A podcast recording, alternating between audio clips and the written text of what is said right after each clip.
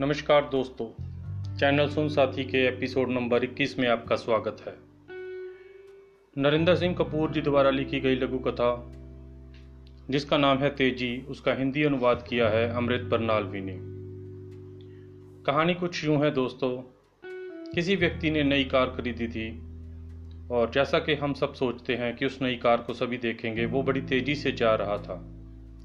अचानक एक पत्थर आकर उसकी कार में लगा उसने कार को एक तरफ़ करके रोका और वहाँ पर एक छोटा सा लड़का खड़ा था, उसको पकड़ लिया।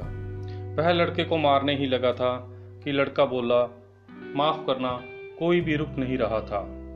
मुझे कुछ भी समझ नहीं आ रहा था कि मैं कार को रोकने के लिए क्या करूँ। मेरी अपाहिज बहन पहिया कुर्सी से नीचे गिर गई थी और मैं उसको उठा नहीं सकता था। परमात्मा आपका भला करे, मुझे माफ़ कर देना। कार के मालिक ने उस अपाहिज लड़की को उठाया, उसकी पहिया कुर्सी को सीधा करके उस पर बिठा दिया। भाई और बहन दोनों उसका धन्यवाद करते हुए चले गए।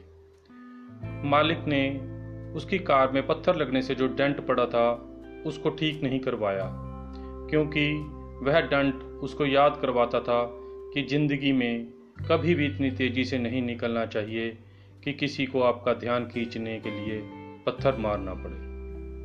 धन्यवाद दोस्तों।